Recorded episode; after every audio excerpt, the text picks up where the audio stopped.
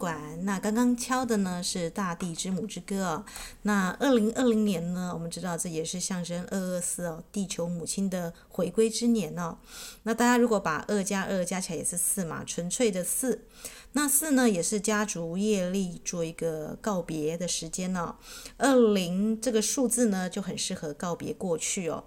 那呃，昨天是一个很殊胜的日子哦，因为是二零二零年的十二月二十二号啊，大家我们发现有五个二哦。那我们的日数呢是二二四哦，也是今年的流年数哦。那二二四呢，因为我研究这个数字学，我发现它是宇宙的一个圆满数哦，也就是说你可以有一个空白支票，随便你怎么填，你都可以就是印。这个美梦成真啦，但是你要实际去做，因为二二四也是象征你要实际去做。那昨天呢，我就在这个二二四的这个美好的一个日子，我去看了《神力女超人》哦。所以如果还没看这部片的朋友呢，可以先把这个档案呢放在看完电影之后再回来听哦。啊，但是我不会爆雷啦，我不会。透露剧情，但是我会大概讨论一下这个人物的性格啦，还有他的一个意义哦。那如果大家有看电影的话，可能会更加的清楚我在讲什么啊。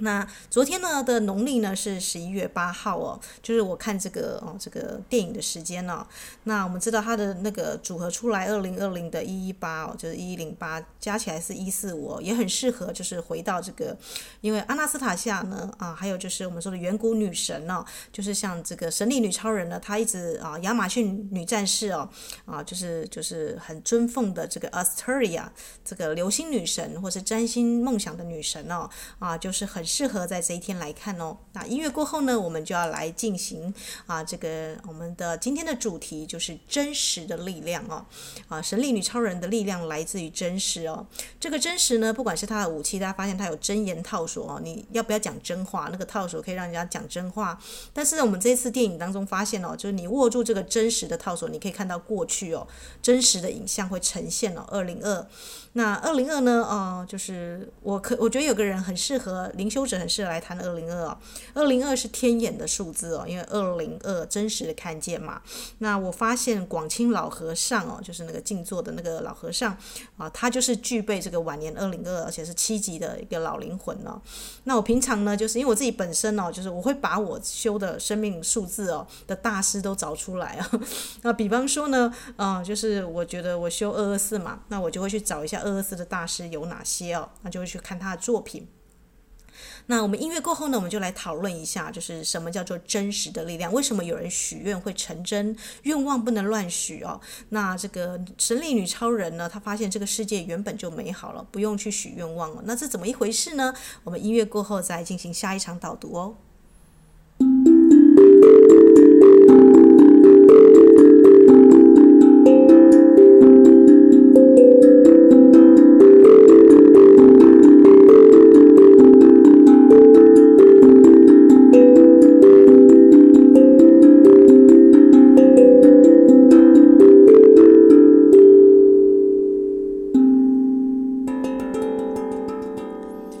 大家应该会很发现我很勤劳的在敲这个吉祥之歌哦。那巴夏的预言当中呢，他也讲到二零二零年是个镜像之年哦。恶的人实在是很适合就是镜像的宇宙哦。呃，你心里想什么，外在就会成像什么。当你许什么愿望，你真的有打算好在外面实现吗？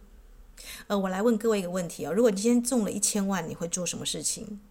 大家应该有感受到，有些人中一千万就随便乱花啦，或是没有什么规划啦，或者根本还没有准备好要接受这一千万哦，呃，所以他就会整个能量场显现非常的不稳定哦。那如果大家有在收听，长期收听我的一个精灵之书哦，我一直有一个观念要跟大家讲，就是你要为你的成功做准备，这不是只是想要成功而已，你要有准备。准备是什么呢？你要必须要，比方说，我今天我要说我要办一个空灵鼓的演奏会，那请问一下大家，我是不是就需要去买一个空灵鼓，每天演奏，而且要演奏得非常的顺畅，甚至我能够呢，呃，随时随地有个主题就可以跟大家随性分享哦。那是不是要每天练习呢？啊，这就是愿望哦。就是为什么我们要就是很频繁的跟大家说，要用新月的时候许愿，满月的时候释放哦。啊，就是你新月的时候许的愿望未必你能够实现哦。比方说你许了一个，我要今年的年终奖金一百万。那请问一下，你有工作吗？或是你有呃，就是相关的计划吗？你要怎么去赚这一百万？你有没有把它一步一步写下来哦？或是你有没有呃，就是投稿或是怎么样的？就呃，一般人的许愿呢，通常是呃，梦想呢都只是梦而已哦，就是不切实际的想法，而且他也没有想到说这个梦想如果实现了，他讲话实现的时候会造成什么样的 trouble 哦？那神力女超人呢的这一集哦，啊，大家可以注意一下，我觉得这个实在很妙啊，因为他是走一个复古嘛，二零二告别过去，那他告别哪一年呢？是一九八四年哦。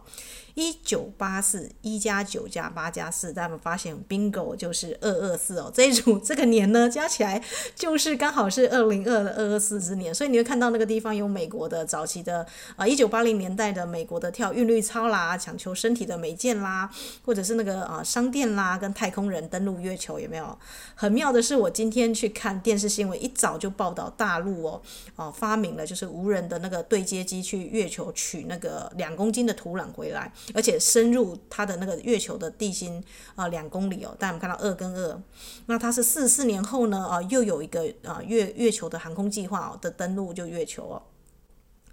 哇哦！大家有没有发现，这这个回来又回来了，就是四十四呃四十四年前呢哦，四十四这个数字很值得注意哦，这是亚特兰蒂斯的数字哦。那我们知道美国也才刚就是大选嘛，就是就是有这样子的一个呃，听说亚特兰蒂斯人就是在美国的新大陆啦。如果有人去这个美国的。啊，这个土地上面的话呢，跟亚特兰提斯的能量是有连接的。那它的能量就是四四八。那我最近呢，我看这个一个诗人叫叶秘密啊，他通灵的，就是或者是他就是啊，就是。接受这个啊，就是火神阿格尼的传承，那个也是亚特兰提斯哦，啊，就是，但是我们的这个精灵之书呢，连接的是我们说的，就是也也许就是我们的二二四哦，还有就是五啊，就是一四五奥利亚，就是这个地心世界的传导的人呢，他的晚年是一四五，是跟地心世界啊，五我们知道是地心的那个啊，就是远方的呃文明啊，是做连接的。那阿纳斯塔夏呢，他也是比较偏向这个啊列穆尼亚时期在后面一。点哦可能要更更前面，因为它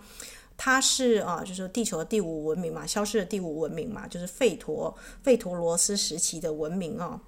哇，这样讲有点讲得远了，没关系哦，那大家只要听一听就好。因为我自己本身喜欢研究数字哦，那我会注意到这个日数呢对我的影响是什么？那一九八四年加起来二二四，那今年又是二零二，又是二二四。那大家如果把那个阿纳斯塔夏。的这个英文哦，因为我们知道每个数字，比方说 A 有对应生命灵数哦，A N A S T A S I 啊 A S 就是这个安阿斯阿斯塔利亚，就是阿纳斯塔夏，你把它的这个呃就是英文呢啊，就是把它全部加起来也是二二四哦，哇！很神奇，对不对？所以昨天就是一个非常强大的年是二二四，日也是二二四的能量。我就在那一天呢来去看神力女超人哦，所以我就有一个很深刻的发现哦。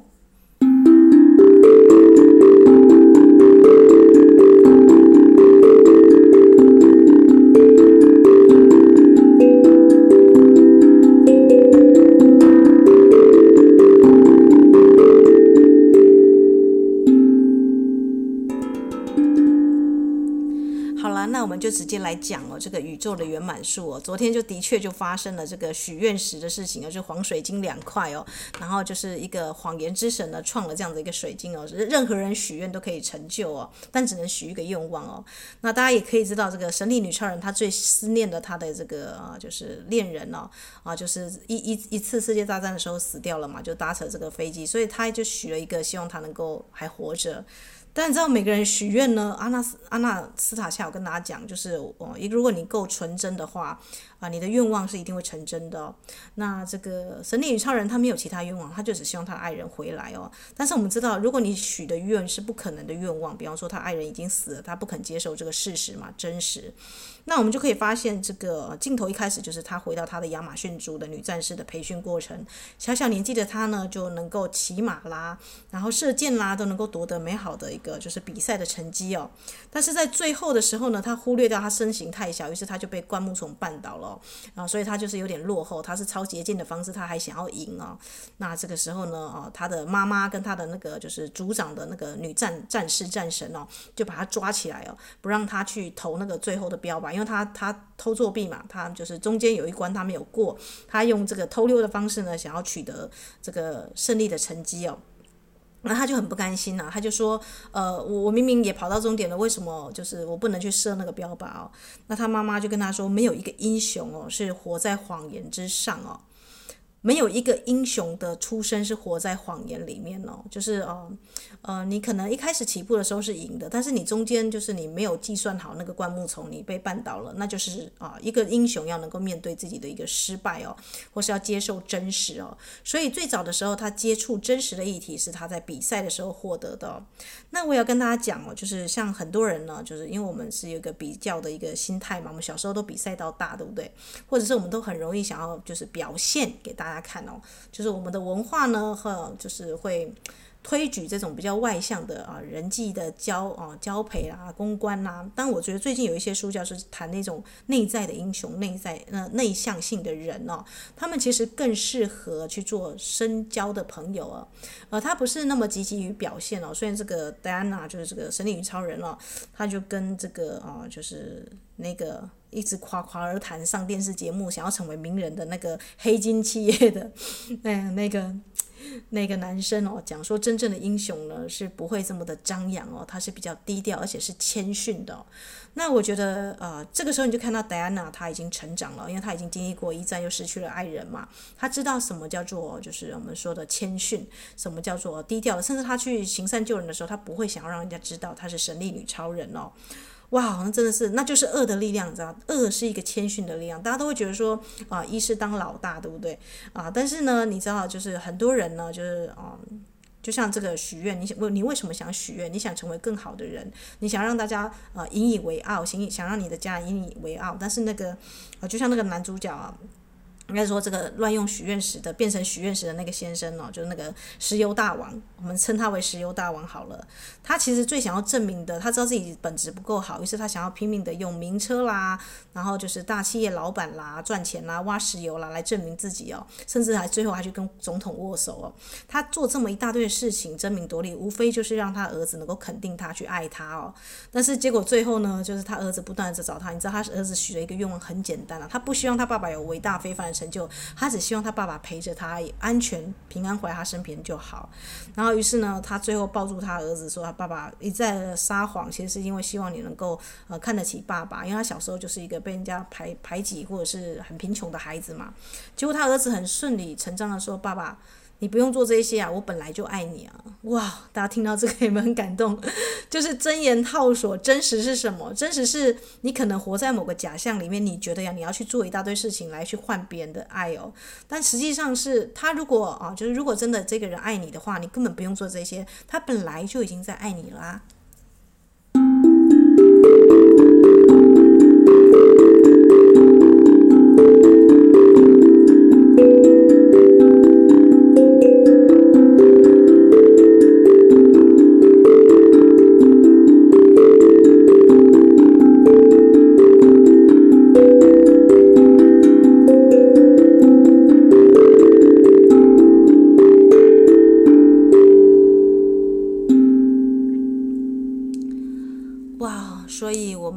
要许愿哦，这样伊斯塔，这不是很矛盾吗？你要我们每一个礼拜啊，就是每一个新月都要许愿，那每一个满月要释放，那这样子讲好像许愿好像要被人家变得让人家虚弱耶，或者是许一些不切实际的愿望哦，千万各位各位听众不要搞错了。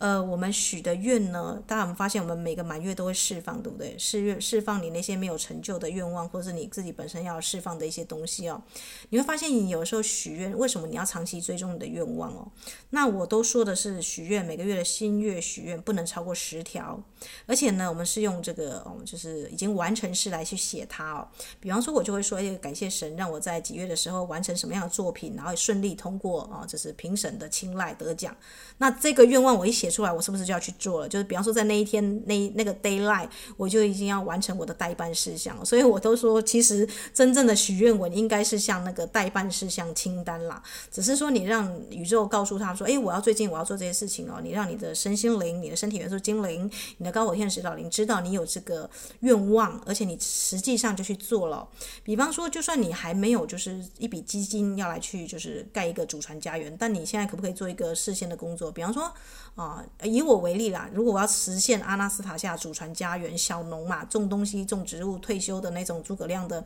啊，像勤耕雨读。最近我就跟我的一个我的 partner 去看这个新竹的一个书院，叫勤耕雨读哦，他就很羡慕这个这个，嗯，就是诸葛亮哦，啊，就是有一块地，晴天的时候呢可以去耕作，然后雨天的时候读书哦，所以他就设一个二手书店哦。那他的外面就是种很多的一个松树，那有很多的这个田园的美好。你虽然没有地，可是你是不是可以去看一看国外或者是国内成功的二手书店，或者是成功者的经营模式是什么？当然可以啊！你你你，当你在为你的呃梦想去做的时候，你等于是跟老天爷宣告说：哎，我正在一步一步的啊，就是设计我的蓝图哦。因为你一下子啊，如果说你想要说，比方说老天爷，我想要呃有一个祖传家园，那请问下，就像那个里面电影里面也出现一个先生，他说他想要有个牧场，有个牛啊，但是他的牛就出现在城市里面到处乱跑。且在公园草地上乱吃哦，他说他是想要有个牧场啊，但不是在都市啊，也没有，这就犯了一个很大一个 trouble，对不对？你许愿，那你的愿望啊是要怎么样去实现呢？比方说你要办一个婚礼，那门口招待的是谁哦？那那个要办几桌，宾客要请谁？你那个清单列了吗？哇，伊斯塔。原来要许愿要许到这么细啊，对，所以这就是我不断跟大家讲，就是每个月你要微调你的愿望啊。比方说你可能啊，假设你要一个祖传家园，你想要一公顷一甲的地，但你发现一甲地太大，而且这个在俄罗斯呢，阿纳斯塔夏是说一甲的地，但问题是台湾是不是像西伯利亚那么寒冷的天气？我们可能只要半甲地，我们就可以创造一个祖传家园，种出那么多的三百多种的作物，那我们还需要一甲那么大地去筹那样的钱吗？哦，你就发现说，原来哦，当你在实践你的梦想的时候哦，它不是空口说白话哦，你是很仔细的去微调。比方说，台湾的气候它适合什么样的植物？我们适合种雪松吗？这个早就有人在课堂那那个阿纳斯塔夏社团讨论了哦。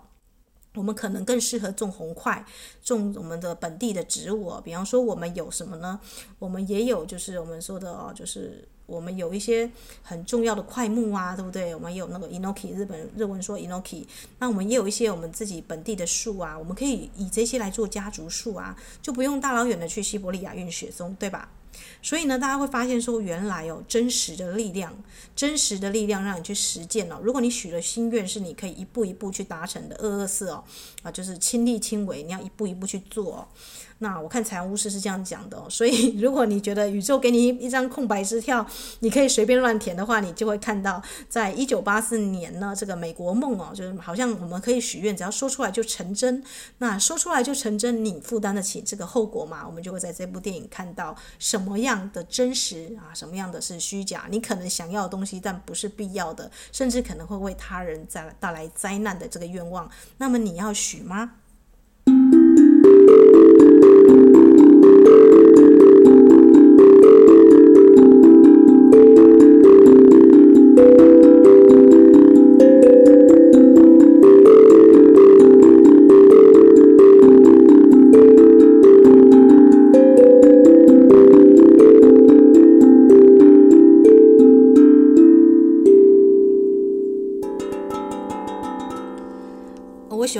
最后一幕，这、这个呃，戴安娜就是这个神力女超人呢，呃，她要去这个阻挡阻挡这个石油大王，他向这个全球发送他的一个许愿的啊，他、呃、取可以许愿的这个功能的时候呢，呃，他发现他在云端飞翔的时候，他听到来自这个世界各地的人的愿望哦。那大家可以想象说，我们不是观世音菩萨，也不是佛陀嘛。但如果你是佛陀，你整天坐在庙堂之上，你会听到信中讲什么样的愿望？我觉得就跟那个场合很像哦。世界各地人跟你发说啊，佛陀让我赚钱啊，佛陀让我的这个啊娶到漂亮的妻子，佛陀这样的不是一大堆的愿望哦。但是最后所有的人呢，大家知道那个，因为这个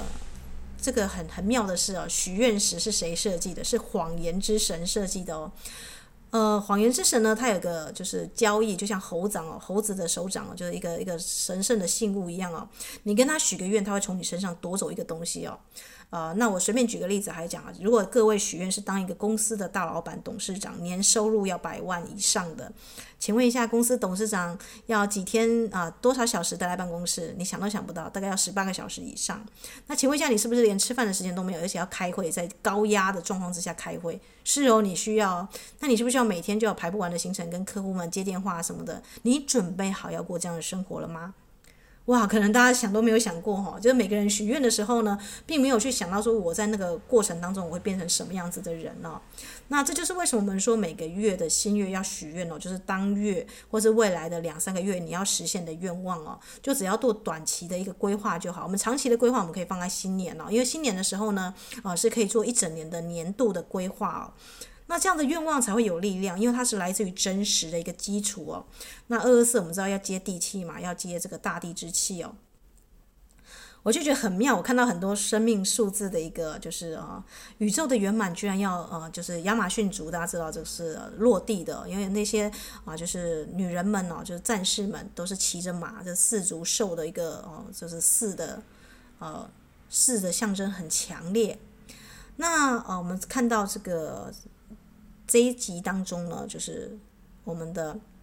Diana，她就是要致敬这个。Asteria 就是我们说的这个流星的女神嘛，那她有了这个飞行的铠甲，当她最后披着金色的羽毛，就是金色的那样子的一个啊金属质翅膀出现的时候，哇，我简直就是被她美翻了。而且她最后，因为她就是她失去了爱人，她的爱人没错，但是她的爱人在回来过程当中，她也告诉她说怎么样去驾驭风哦，驾驭空气。所以这一集呢，女超人就能够飞了。当她去许愿要一个。嗯，不可能实现的愿望的时候，他的爱人是回来了，没错，但他失去的是什么？是他的神力哦，他居然中子弹会流血哦，变得跟凡人一样哦，这就让我想到很多这个神话故事，这个天女谪仙的故事，比方说呢，呃，董永啊，跟七仙女啊，仙女下凡之后，羽翼被没收了嘛，那他就变得跟凡人一样，没有什么特别，就是一般的就是妻子一样哦。那戴安娜呢？她就是窝在那个跟她爱人窝在公寓里面哦，就两个人就是啊，非疯狂的，就是就是两个情侣会做的事情嘛，这样子。因为很久没见面了嘛，那她也不想出去外面了。她觉得世界，她已经帮助这个世界够久了，我服务世界够久了，我只有这个单纯愿望，我只要我的爱人回来。那我窝在我的小公寓里面，这就是一个小世界，我不想出去当我的女超人了，这样可以吗？嗯，这样是不行的。每个人都有自己想要的小愿望哦。他会说：“神啊，为什么你连这个小的小愿望都不肯让我实现呢？对不对？因为他的愿望又不是什么当什么大老板啦、啊，什么的那种独裁的总裁啊什么的，没有，他没有那么大愿望，他只要他爱人回来。可是事实是什么呢？他的爱人已经死了，在啊二战啊就一战的时候呢，就已经离他而去了哟。”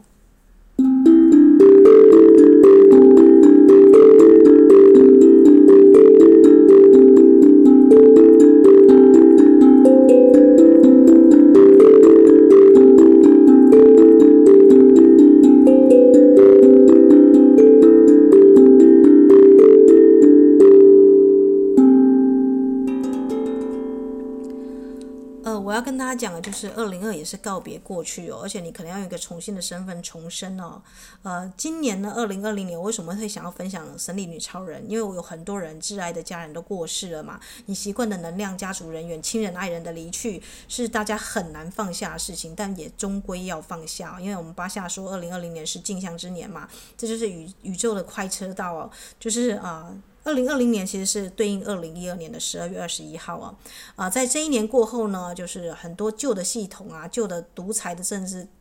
都会被淘汰哦，那可能金融系统也会面临一大一大波的重整哦。那这个，如果你已经有意愿要扬升的，甚至各位已经长期听我们的身体元素精灵之书的，你会发现你搭上一个快车道，很容易心想事成哦。这个容易心想事成，并不是因为你的关系哦。那个戴安娜就说了，我是神力女超人，但我的神力不是来自于我，是来自于真实哦。真实有一种力量哦。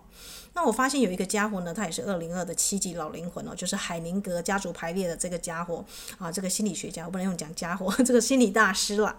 呃，就是他呢，为什么能够家族排列，甚至可以看到你的那个家族成员的立场、力跟力之间的一个失衡的状况哦，啊，这个。电影院呢出现一个这个这个 keyword 就是借力使力哦，女超人呢啊去打败对方，她从来都不用自己的蛮力哦，她也许啊第一集的时候神力女超刚上市的时候，她都会或是她小时候她都会靠自己的力量来去做一些事情嘛，但她后来发现她只需要轻松的借力使力就好了，借力使力也是二的数字哦。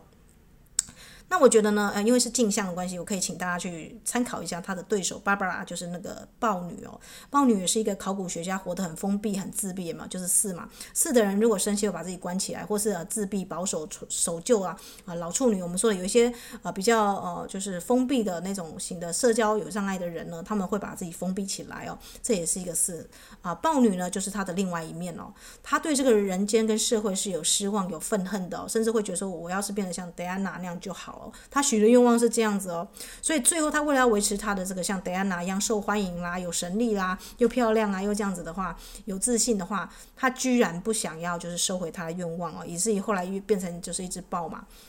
呃。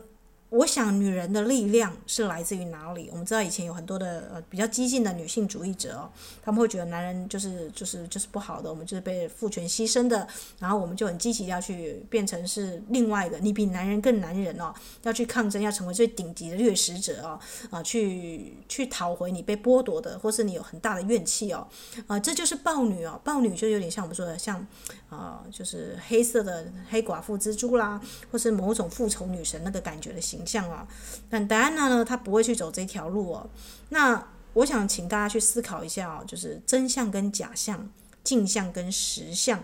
谎言跟真言的关系是在哪里哦？那在音乐过后呢，我们再来深入的讨论哦。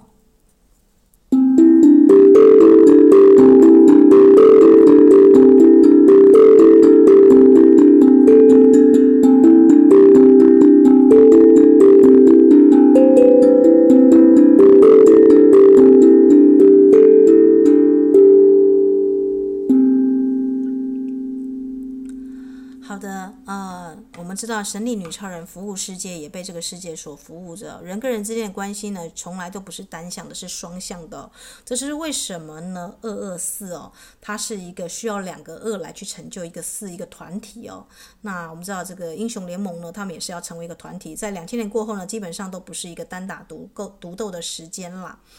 那如果没有这个 Asteria，他的老前辈在前面留下这个铠甲哦，这个神力女超人他会无所适从哦。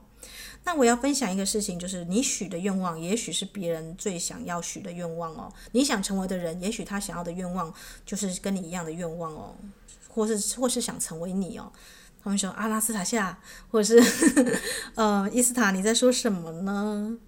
呃，我要讲一下，我那时候就觉得说，这个它里面的这个老前辈 Asteria 发音也很像这个阿纳斯塔夏哦。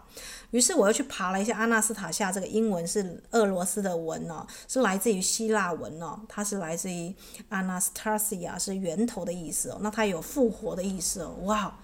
所以阿纳斯塔夏这个名字，除了它灵数加起来是二二四，祖又建立一个祖传家园，祖传就是祖先传下来的家园嘛。那他们名字有复活的意思，是有一个基督徒，他把这个啊，就是希腊文呢，用俄罗斯语的一个方式来表达哦。哇，而且他这个名字是男男生的字跟变过去的，所以我就觉得好神奇哦。那这个什么 Asteria 呢？这个这个剧中的这个他的老前辈，其实是来自于这个呃泰坦族的女巨人，是来自于这个明星的意思哦。那这个如果大家有机会去这个啊提洛斯岛啊戴洛斯岛呢，它就是这个女神的一个地点。那大家发会发现上面有很多的母狮子哦，神性的母狮子哦，在那边守卫着。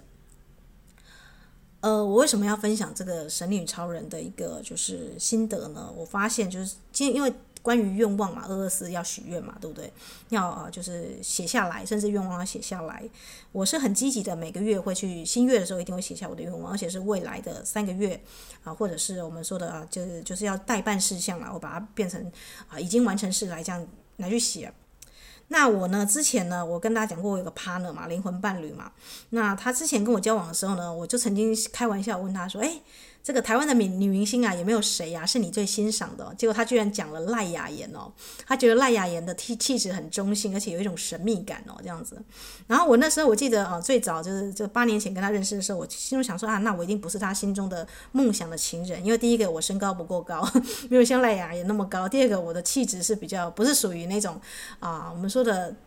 呃，虽然我也有一种中性的那种个性啦，但是呃，跟赖雅妍的那种，就是我们说的那种神秘啦，然后那种就是气质啦，还是有点不太一样的哦。那我心里想说，哎，好吧，算吧，就算了吧，就是我不会是他喜欢的类型哦。结果就在昨天哦，我就在查阿纳斯塔夏跟这个呃，他的发音，英文的发音跟这个 Asteria 这个样子的一个老前辈的一个女流星的流星女神有什么关系的时候呢，我突然发现啊，之前这个敦南诚品这个这个我们说的书店在关门的时候呢，啊，这个赖雅妍她有推荐一些书嘛，这样子就都不小心为什么我不知道为什么查阿纳斯塔夏发现到赖雅妍她原来许过一个愿哦，她说嗯，如果能够在这个哦，就是能够遇到阿纳斯塔夏不知道多好，她把阿纳斯塔夏。一到九集呢，放在他的那个就是啊，就是可以推荐读者看的书里面了，因为他平常喜欢神秘学。然后他说，哎，当然他也曾经想过要当个作家哦。我看到这段的时候，我整个整个就是脑袋就轰的，就是而且是很同步，就是在这个看完《神力女超人》的时候，我就突然觉得说，哇，天哪！原来这个这个赖雅妍小姐，她觉得她她就是因为她有这个，她已经是明星了嘛，就是啊，就是演戏啊，是个演员。那所以她去书店看书的时候会被粉丝干扰啊，她就觉得啊，她如果是一个平凡的一个女作家，然后能够自由自在跟阿纳斯塔下这样子的一个女神人接触，不知道多好。哦，我整个心中就觉得起鸡皮疙瘩！你你你曾经想要的，就是或者是你想要过的，哎，变成那样子的人，你没想过说他的愿望可能会是成为一个作家啊，或是跟阿纳斯塔夏相遇哦。然后我就昨天我就拿着那那篇文章，我就给就是就呃赖给我的这个 partner 看，我说，哎哎，你看看你你曾经就是喜欢过这样子一个女明星，她她居然梦想着，她跟我的梦想就是 呃跟阿纳斯塔下的这个连接啊，还有我们的这个呃愿望，其实是有重复的地方哎，这样子有。有个镜像效应啊，这样子，那他也觉得很不可思议哦。所以我为什么要分享《神力女超人》？就是我发现，原来神力女超人的力量是来自于真实哦。那真实呢，是会呈现一种就是同步性哦，你完全不会去想象得到的地方，它就这样子发生，而且你会觉得是啊，太巧了，巧到觉得比中乐透还要难哦。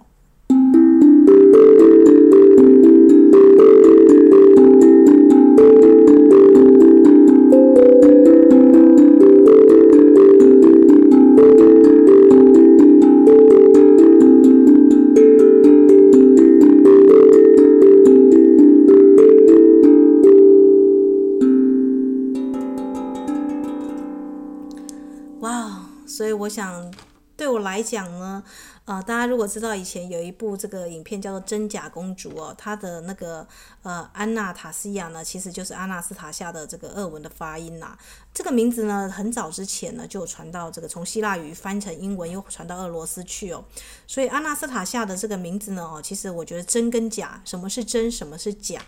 什么是真实？为什么他那个套索叫真言的套索？那个呃，他用这个真言套索套出这个就是石油大王的时候呢，全球观众就发现这个石油大王的童年啦，对不对？那他的儿子也能够找到他最真实的爸爸哦。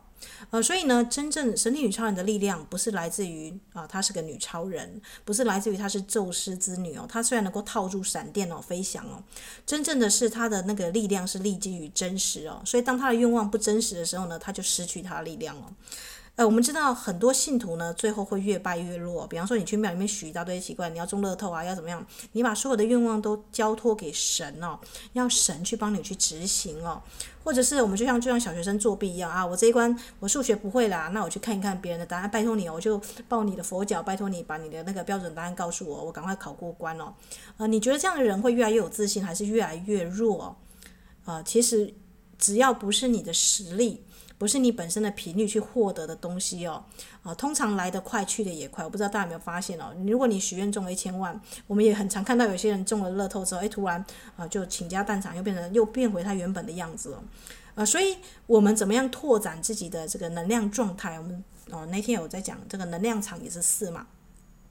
你准备好要承受宇宙给你的这样子的一个闪电吗？这样大的一个力道，我们知道那种就是中乐透啊，大的。如果你已经长成一棵神木的话，你一生就为了一道闪电啊，劈向你的闪电而等待着啊，你挺立着。那你储存了几百年的智慧要分享出去。如果你已经做好准备的话，你是毫无所惧的，你会迎接你天命的那个神圣的那个呃礼物哦，那样子的光跟热，那样子的一个巨大的能量，你是承受得住哦。那如果你是一个只是随便许愿，你就发现这个在这个一九八四年哦啊这样子的一个神力女超人的电影里面，就发现了各个愿望，每个人的愿望呢，呃是没有办法合作的，那甚至会彼此有冲突的。比方说，就像那个那个老阿伯，他说他想要一个牧场，结果他的乳牛就在城市的公园里面乱吃一通哦，啊，就干扰到很多人了嘛。所以社会上反而是出现很多抢劫啦，啊，就是烧杀掳掠啦，很难控制，政府很难控制的一个情况哦。就跟小丑那部电电影一样哦，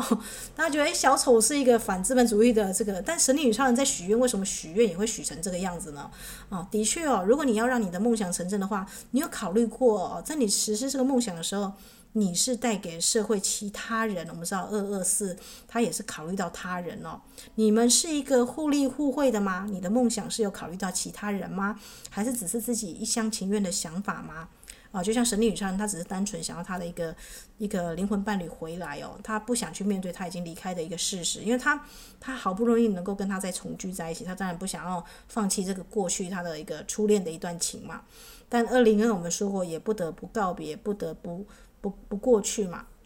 二零二也是一个复古哦，一二又是一个考古学嘛，因为发现了这个许愿之石哦。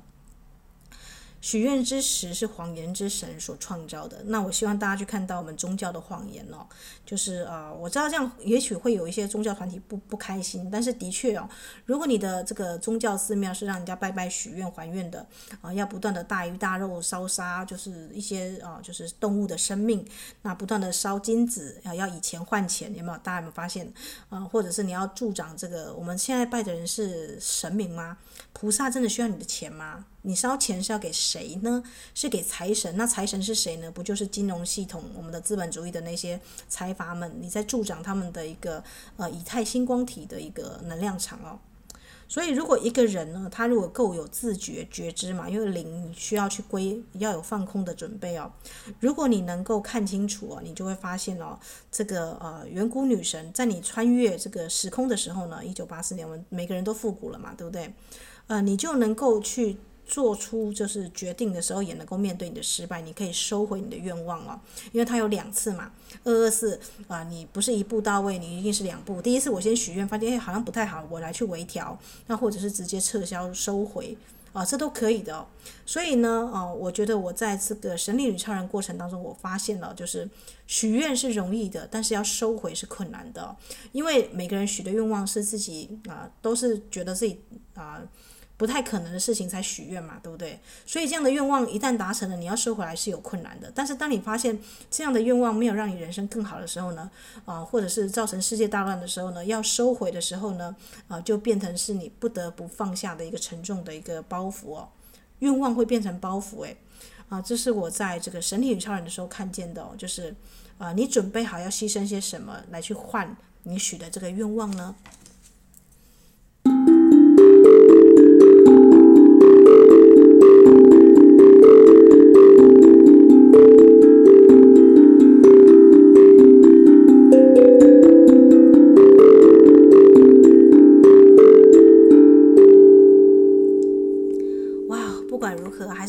大家有美好的一个圣诞节哦。那我们呢，在今天呢，我们就分享我们的这个神力女超人的一个呃录音到这里。那祝福大家呢，在二零二零年呢顺利的告别，并且我们来迎接二零二一年的一个五的一个丰盛跟创造。也祝福大家有美好的一个圣诞节。